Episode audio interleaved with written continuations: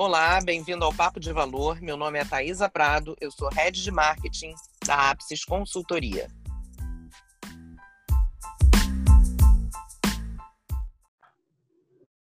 Hoje nós estamos aqui com o Fábio Scarano. Fábio é engenheiro florestal e PhD em Ecologia pela Universidade de St. Andrews, na Escócia. É professor de Ecologia da UFRJ há quase 30 anos. Já passou por várias empresas do setor público, privado. Fábio também foi diretor de pesquisas do Jardim Botânico, no Rio de Janeiro, e já atuou em vários painéis científicos da ONU, tanto para o clima quanto para a biodiversidade. Tem quase 200 publicações científicas e dois livros já foram agraciados entre essas publicações com o Prêmio Jabuti de Literatura na área de ciências naturais. Prêmio super relevante e importante, né? Mas além de todo esse currículo, né, Fábio? É, eu acho que todo mundo que está ouvindo a gente deve estar tá, deve tá se perguntando, poxa, mas por que, que o Fábio, o que, que o Fábio tem a ver com a Apsis nesse momento, né? É, e por que, que o Fábio está aqui hoje com a gente? Fábio foi um dos colaboradores é, no nosso livro 25 mais 25, Sustentabilidade, o Estado da Arte. Esse foi um livro organizado pelo Dr. Israel Clabin e que a Apsis tem muito orgulho de patrocinar é, essa publicação. Fábio, muito legal ter você aqui. O nosso livro 25 mais 25, onde o engenheiro e grande empresário Israel Clabin lança aí 13 textos inéditos elaborados por grandes especialistas de diferentes áreas para falar sobre os últimos 25 anos e os próximos 25 no que diz respeito a um conceito super importante que é a sustentabilidade. E ainda conta, o livro ainda conta uma parte que eu amo muito, que é uma parte de fotografias de obras de artistas que possuem trabalhos nessa, nessa direção, né? que, que falam sobre arte de, e, e, e dentro dessa arte falam sobre sustentabilidade. Logicamente, sustentabilidade é o tema central dessa publicação e vai ser o tema central aqui da nossa conversa. E apesar de ser uma palavra né, que hoje já faz parte do nosso cotidiano, eu acho que vale a pena a gente conceituá-la para a gente começar o nosso bate-papo. Então, Fábio, acho que a introdução foi longa, mas super merecida. Queria que você falasse um pouco para a gente sobre o que é sustentabilidade. Olá, Thaisa. Em primeiro lugar, muito obrigado pelo seu gentil convite dos colegas da APS. É um enorme prazer estar aqui podendo bater esse papo com vocês, ah, especialmente por um tema que é tão caro para mim. A sustentabilidade é um tema o qual já venho trabalhando há alguns anos. E sustentabilidade, assim, basicamente é um, é um termo que diz respeito a políticas, práticas e processos que são conduzidos em diferentes ambientes de forma a assegurar que gerações futuras tenham acesso a, no mínimo, a mesma quantidade e qualidade de recursos disponíveis hoje. Então, a, a, esse conceito ele diz muito respeito a uma responsabilidade intergeracional. É, ele é voltado para gerações, tem esse olhar para o presente, mas fazendo com que as nossas ações no presente garantam que as gerações futuras tenham acesso aí a uma boa qualidade e quantidade de, de recursos. Esse termo, ao longo dos anos, ele se consolidou. É, é, é curioso que a gente fala tanto em sustentabilidade hoje em dia, mas esse termo foi oficializado em 1987, quer dizer, não tem tanto tempo atrás quando isso se deu. Ele foi consolidado ao linguajar diplomático e político global, e desde então ele vem sendo incorporado aí ao uso comum popular. Entendi, Fábio. E essa incorporação à linguagem popular significa mesmo que sustentabilidade, entre aspas, pegou? Sim, Thaisa, eu acho que é um, é um, é um, importante, é um importante começo, né? porque eu acho que essas coisas começam quando uma, uma, uma determinada lógica se torna um valor para as pessoas. E sustentabilidade hoje, a meu ver, já é um valor para a humanidade. Eu acho que em grande parte o é, porque, um por isso, a gente usa muito esse termo. E vocês podem notar que hoje em dia é uma coisa interessante. Tudo que querem vender para a gente dizem que é sustentável, né? É uma coisa muito perceptível. Isso significa que quem está comercializando algum produto, em geral, acha que quem vai comprar está preocupado com a sustentabilidade desse produto. Como ele foi feito, de quais critérios ele levou em conta para ser produzido. E isso virou um ativo, um, um, um bônus adicional ah, nos produtos que são gerados aí pelo mercado. Então, o fato de quem comercializa se preocupar, ao menos em falar que é sustentável, às vezes pode até não ser muito, mas ao falar que é sustentável, está preocupado com isso por saber que é um valor para as pessoas. E, o, e, e a construção de valor é o que vem antes da ética. O valor é o que pauta a ética. Então, quando emerge um novo valor, como esse da sustentabilidade, né, como eu falei nos anos 80, a, a, ele, ele propõe, ele, ele, passa, não é nem a propor, ele passa a impor uma revisão da ética. Então, assim, e, e essa ética vem mudando, porque a ética ela é, uma, ela é, ela é humana uh, e ela é predominantemente com foco no presente. Então, quando a gente fala em sustentabilidade, a gente pressupõe uma ética que se preocupa com gerações futuras e que se preocupa também com seres não humanos. E é muito interessante, agora no Brasil a gente tem um caso, essa infelizmente, essa, essa tragédia que ocorreu no Rio Doce, uh, só para dar um, um exemplo, uh, o Rio não tem voz, né, mas é, é, uma, é um uh, é um ser ali, é, é uma, ele, ele é o abrigo para vários seres da natureza, é uma conjunção ali de seres vivos e não, não vivos na água, na forma desse rio. E o Rio, através de uma organização de terceiro setor, essa organização falou o seguinte: olha, o Rio não tem voz, ah, mas em nome desse rio, já que o rio não tem essa voz, em nome dele a gente está processando aí uma série de atores por conta dessa tragédia que ocorreu. Esse processo ainda está em julgamento, mas isso indica que a, a, a, se, se, isso se dando se abre uma nova jurisprudência que tem a ver com o surgimento dessa, dessa nova ética. Isso hoje em vários países do mundo, ah, na África, aqui na América do Sul, uh, valores da, da, ligados à natureza estão sendo incorporados hoje à, Constituição e lei. Isso tem a ver com esse pré-requisito que é, é, o, é, a sustentabilidade como valor. E a ética, por sua vez, ela é a base para as políticas. E essas políticas, em última análise, é o que conduz a mudanças. Então, desde 1992, tem uma história que começa um pouquinho antes, mas especialmente em 1992, no Rio de Janeiro, as Nações Unidas promovem esse encontro sobre o, sobre o meio ambiente e o desenvolvimento, e a partir dali surgem três acordos globais: um para mudanças climáticas, um para biodiversidade e um para combate à desertificação. Então, é esse caminho da sustentabilidade. Começa com o valor, depois começa a surgir uma ética e no final a gente tem essas políticas globais. O desafio hoje é fazer com que essas políticas, esses grandes acordos globais, cheguem ao chão, né, onde as coisas de fato se dão, que é em escala local, regional e nacional. Então, Fábio, é... o que, que a gente pode fazer em direção de, de, de trazer o que é teórico para a prática, para que a gente consiga evitar acidentes como esse que você falou, né, que você citou, do Rio Doce, o que, que a gente realmente precisa considerar como sendo os próximos passos para tornar essa sociedade global mais sustentável? Sim, Thaís, isso é, é uma pergunta que eu acho que é muito importante, porque enquanto a gente está no campo aí do valor e da, e da ética, isso, isso às vezes leva um tempo para se transformar em ação. E as Nações Unidas também pensaram nisso. A ONU transformou o que eram chamados Objetivos do Milênio, que era um conjunto de objetivos de cunho social a serem alcançados até 2015, redução de pobreza, redução de desigualdade. A partir de 2012, no evento chamado Rio Mais 20, no Rio de Janeiro, que celebrou 20 anos de aniversário do, da Eco 92, né? a partir dessa ocasião se começou aí a, gestação dos chamados Objetivos do Desenvolvimento Sustentável das Nações Unidas.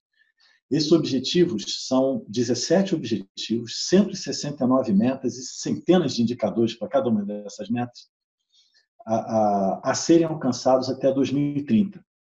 E, e, esses 17 objetivos eles foram construídos não, não na cabeça dos técnicos lá das Nações Unidas, mas por um processo participativo que diferentes uh, grupos de diferentes setores no planeta participaram e, e a resultante final foram esses 17 objetivos.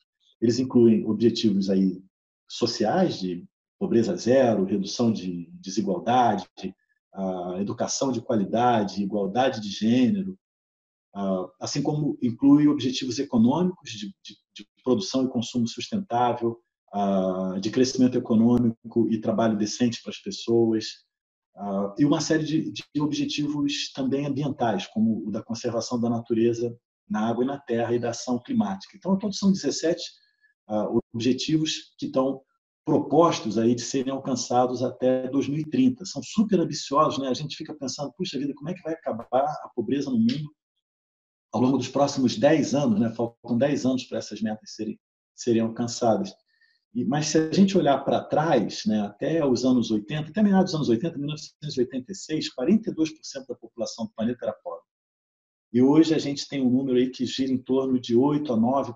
Então, o ser humano andou muito nos últimos nos últimos anos e quem sabe aí ao longo dos próximos 10 a gente a gente a gente consegue avançar nisso. Agora é importante isso, né, que você mencionou sobre o livro 25 mais 25, que teve a liderança do queridíssimo Dr. Israel Clabin. Ah, esse livro é uma excelente leitura para todos aqueles que estão interessados em, em, se aprofundar sobre a sustentabilidade. O título vem disso, né? O, a, a, o termo sustentabilidade tem mais ou menos 25 anos ah, não que o termo surge, mas a prática, né, especialmente a partir do Rio 92, surge há cerca de 25 anos atrás, e o livro projeta o que vem aí pela frente nos próximos 25 anos. Então, eu acho que é uma leitura boa aí para a gente se aprofundar nessa agenda da, da, da, sustentabilidade, que é tão importante para todos os setores, inclusive o setor privado. Né? É exatamente isso, né? Eu também super concordo, acho que por isso que a gente foi na direção do patrocínio desse livro, ele nos encantou, é, porque a gente também considera que ele seja uma, uma leitura fundamental. É, tudo que você falou, né, Fábio, sobre, sobre os 17 objetivos, uh, a gente vai desde a da necessidade da gente é, ser, ser igualitário na, na questão do gênero, uh, ser igualitário na questão econômica, é, são, são objetivos que passam uh, por, por, por, vários campos uh, e não só o, o, o, econômico, que muitas vezes é o que a gente acha que, que pauta uh, os, os objetivos das empresas. Né? você acha que todos esses objetivos podem pautar é, as práticas né, dentro das empresas, né, as empresas podem pautar a sustentabilidade de suas práticas em relação a esses objetivos, como, como porque são, são objetivos tão, tão diversos, mas que se a gente olha um por um, um está conectado ao outro, acaba sendo algo 360. Se você não, não, se você deixa um de lado, o outro não acontece, né? Pelo menos uhum. é, essa é, é a minha visão. Então essas empresas podem pautar a sustentabilidade é, em relação a esses objetivos? Eu acho que elas podem, elas devem, e eu acho que em, muitos casos elas já estão fazendo isso. Né? E de fato é super importante. Eu acho que eu noto hoje que tem várias empresas no mais diferentes ramos e setores inteiros até que estão mapeando quantos e quais desses 17 objetivos mais dizem respeito ao seu campo de ação. Ah, em muitos casos estão até selecionando indicadores para monitorar como que a empresa avança na direção do alcance desses, desses objetivos. Ah, essa atitude, é, eu acho que é super importante, porque hoje já cria um diferencial de mercado também, que é reconhecido até pelo sistema financeiro. Por exemplo, o índice Dow Jones já tem um, um, um, ramo lá dele que é o chamado Dow Jones Sustainability Index, que é um, é um, índice de sustentabilidade das empresas, que quando a empresa ganha ponto nisso, isso soma para o seu índice Dow Jones. Então, a, a, eu acho que isso é uma, é uma, prática muito importante. Eu acho que esse outro ponto que você mencionou, a, da sinergia entre esses objetivos, é um ponto que, que, que para mim é essencial. Né? Porque muitas vezes, conversando com, com colegas do setor público, do setor privado, às vezes, a pessoa que está ali numa, numa, função de gestão, que tem tanta coisa na mão já para executar e para entregar, a pessoa, puxa vida, além disso tudo que eu faço, eu tenho mais 17 objetivos por alcançar. e, e, e, de fato não é isso. Acho que para cada uma das empresas tem um conjunto de objetivos que de fato dizem mais respeito à sua ação. mas você pode imaginar que, por vezes, gerando trabalho decente, a empresa já está ajudando, talvez, com, redação, com redução de pobreza, por exemplo.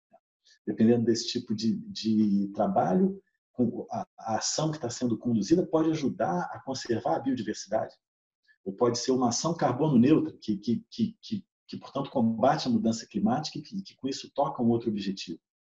Ela pode se preocupar com, uh, e deve se preocupar com o balanço de gênero, isso, por sua vez, pode ter um impacto sobre a educação. Então, é, se, as empresas miram três, quatro, cinco desses objetivos, pegam indicadores né, que a própria ONU já oferece vários de, desses indicadores, mas a empresa pode lidar com seus próprios também, os persegue ela acaba tendo efeitos sobre outros objetivos que, por vezes, ela nem imaginou que fizesse parte do seu campo de ação.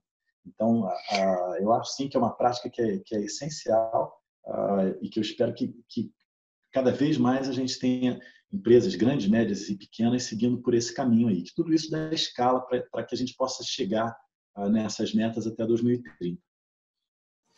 Perfeito. Pensar, pensar nisso é, mostra que, por menor que seja a empresa, ela sim pode estar cooperando. E, além disso, às vezes um objetivo que parece muito simples, ele tem um impacto enorme. É, quando você fala em geração de emprego digno, por exemplo, você está falando sim em diminuição da desigualdade, na possibilidade de acesso de todos, né?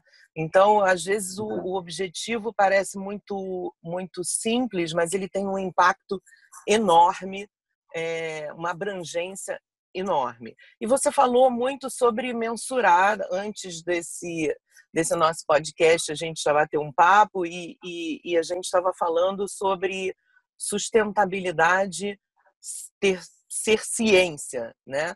E, e isso é um passo, foi né, um passo muito importante e, obviamente, isso também se deu por conseguirmos mensurar o impacto é, da sustentabilidade no, no mundo. Medir isso, eu imagino que não deva ser simples, que, que deve ser complicado. É complicado, Fábio, é, é mensurar isso? Olha, Thaisa, nem tanto, viu? Acho que, que tem hoje já uma série de ferramentas. Isso que você falou sobre a, assim, a ciência é muito rápida, né? Então, como a, quando a sustentabilidade começa a emergir como valor, aí há cerca de 30 anos atrás, surge também uma ciência, que é chamada ciência da sustentabilidade hoje em dia. Ela se volta, entre outras coisas, para desenvolver métricas que integrem os componentes social, ambiental e econômico, que normalmente a ciência media separado. Então, hoje já se constroem índices integrados que combinam essas diferentes coisas, e, portanto, ela é uma ciência que ela é interdisciplinar e também é transdisciplinar. Né? Ela envolve diferentes campos de especialidade, justamente dentro do social, do ambiental e do, e do econômico. práticas e, e desses processos, desses cálculos. Então, assim, por exemplo, se a, se a, gente pega os painéis científicos das Nações Unidas, que você mencionou mais cedo, né, a gente tem o painel do clima, o IPCC, e o painel da biodiversidade, o IPBS, esses painéis eles juntam a melhor ciência disponível dentro de um determinado período de tempo e, e fazem síntese dessa ciência para informar as grandes convenções globais. E essas convenções globais elas dão as diretrizes para a prática de redução de emissão de gás estufa, offset de carbono, água e de biodiversidade, licenciamento ambiental. E tudo isso vem de uma, de uma ciência que está lá na base. Então, já há métricas para isso, e eu acho que um grande facilitador é que, dentro desses objetivos do desenvolvimento sustentável, as Nações Unidas já indica a, a determinados indicadores, indicadores esses que têm já métricas a, específicas. A, então, eu acho que, de fato, está bem menos complicado do que já foi, e, e é importante aí as empresas estarem atentas para essas métricas e indicadores. É, então, que bom, que bom. Fico, fico feliz de saber e, e de, de ver a importância que está que, que tá sendo dado para tudo isso, enfim, em todas as esferas. E pode parecer um pouco exagerado, mas por tudo que a gente está conversando aqui, não é exagero a gente dizer que o futuro dos negócios está na sustentabilidade. Assim, o negócio ele não vai sobreviver se ele não pensar em ser sustentável, né? É, me fala, Fábio, sobre isso um pouquinho. Thaís, olha, eu diria até mais. Eu acho que o presente dos negócios está na sustentabilidade. Ah, eu, me lembro, eu sempre cito Platão, que eu acho ótimo, que ele dizia que a gente precisa pensar no futuro para fazer a coisa certa no presente. Então, como, como a sustentabilidade é um, é um princípio, hoje, um valor de responsabilidade intergeracional, a gente tem que começar já para a gente preparar o futuro. Né? Então, quando a gente vê todo esse cenário planetário de crise ambiental, climática, humanitária, e que hoje fica ainda mais evidente à luz dessa pandemia que a gente vem atravessando, a necessidade de, de ações sustentáveis é imediata e urgente.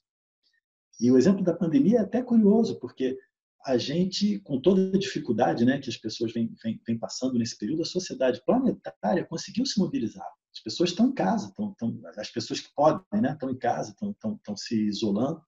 Com isso tudo diminuiu muito a emissão de gás estufa. Quer dizer, a gente, a, é, a sociedade planetária, quando se convence de uma, de uma determinada é, necessidade, ela age em conjunto. Ah, e eu acho que essa ação conjunta, ela envolve tudo e todos. Assim, não tem jeito. Se a gente pensar, assim, não, não há como imaginar um planeta sustentável se o setor privado não tiver e as empresas, no caso, não estiverem totalmente envolvidas nisso. Empresas respondem por 60% do produto interno bruto global.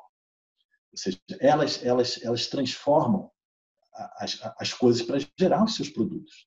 Então, se essa transformação for feita com bases sustentáveis, a gente vai ter um determinado planeta aqui na frente. Se ela não for feita com bases sustentáveis, um planeta Terra só não vai ser o bastante para dar conta de tudo que, que, que, que a humanidade necessita.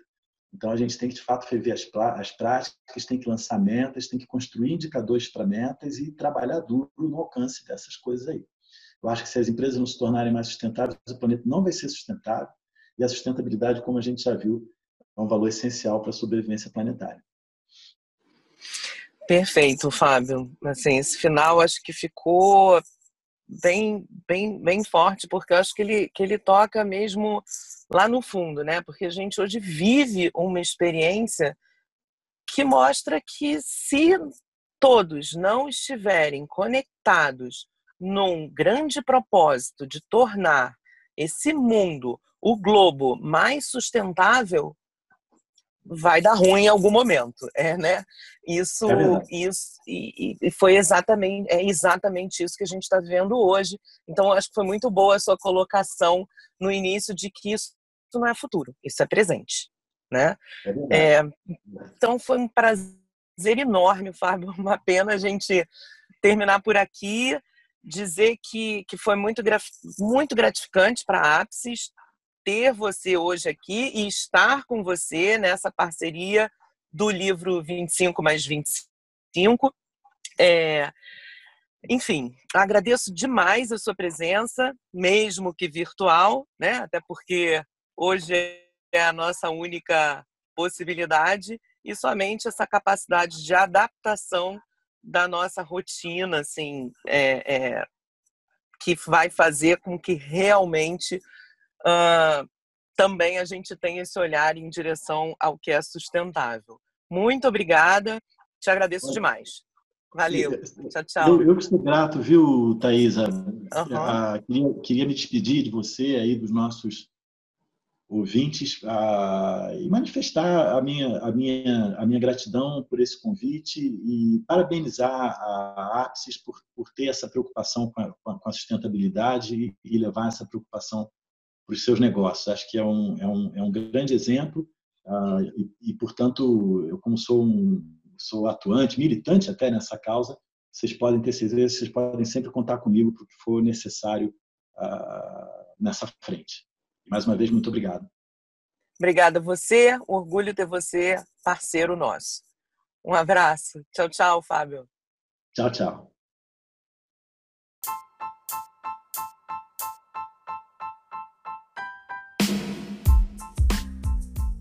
Esse foi mais um Papo de Valor da Apsis Consultoria. Siga a gente nas redes sociais, compartilhe o nosso podcast e o contato do Fábio Scarano está aí na descrição desse podcast. Obrigada e até a próxima.